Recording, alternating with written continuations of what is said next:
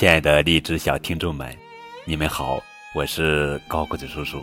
从二零一四年九月十六日那一天开始，高个子叔叔认识了荔枝 F M， 也就是从这一天开始，高个子叔叔讲的第一个绘本故事《石头汤》，一直到今天二零一八年三月二十九日，这一共有一千两百九十天的时间。在这一千两百九十天的日子里，高个子叔叔为孩子们讲读了一千两百九十个故事。高个子叔叔衷心的希望喜欢听故事的小孩更快乐，更幸福。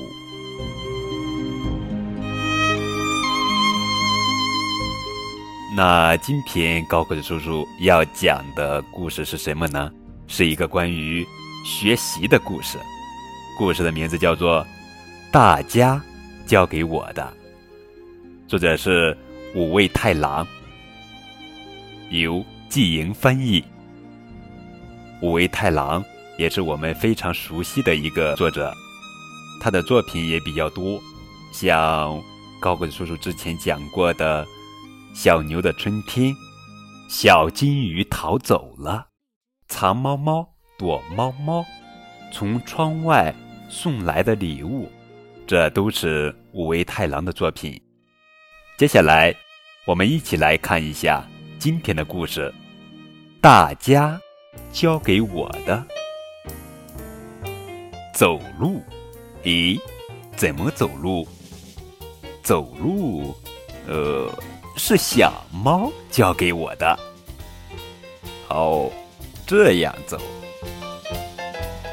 那怎么越过栅栏？嘿，呵呵呵，是谁教的哟？是小狗教给我的。那怎么爬高上树？嘿嘿，是小猴子教给我的。那怎么跑步姿势优美？啊，跑起步来姿势优美。嗯，是小马教给我的。怎么散步心情愉快呢？是小鸡教给我的。让我们想起了母鸡罗斯去散步。那怎么躺着睡觉肚子不着凉？哦，原来是鳄鱼教给我的，要这样躺着睡觉，肚子不着凉。那怎么闻花香尝花蜜呢？呀，是蝴蝶教给我的。藏猫猫的时候躲到哪儿不容易被发现呢？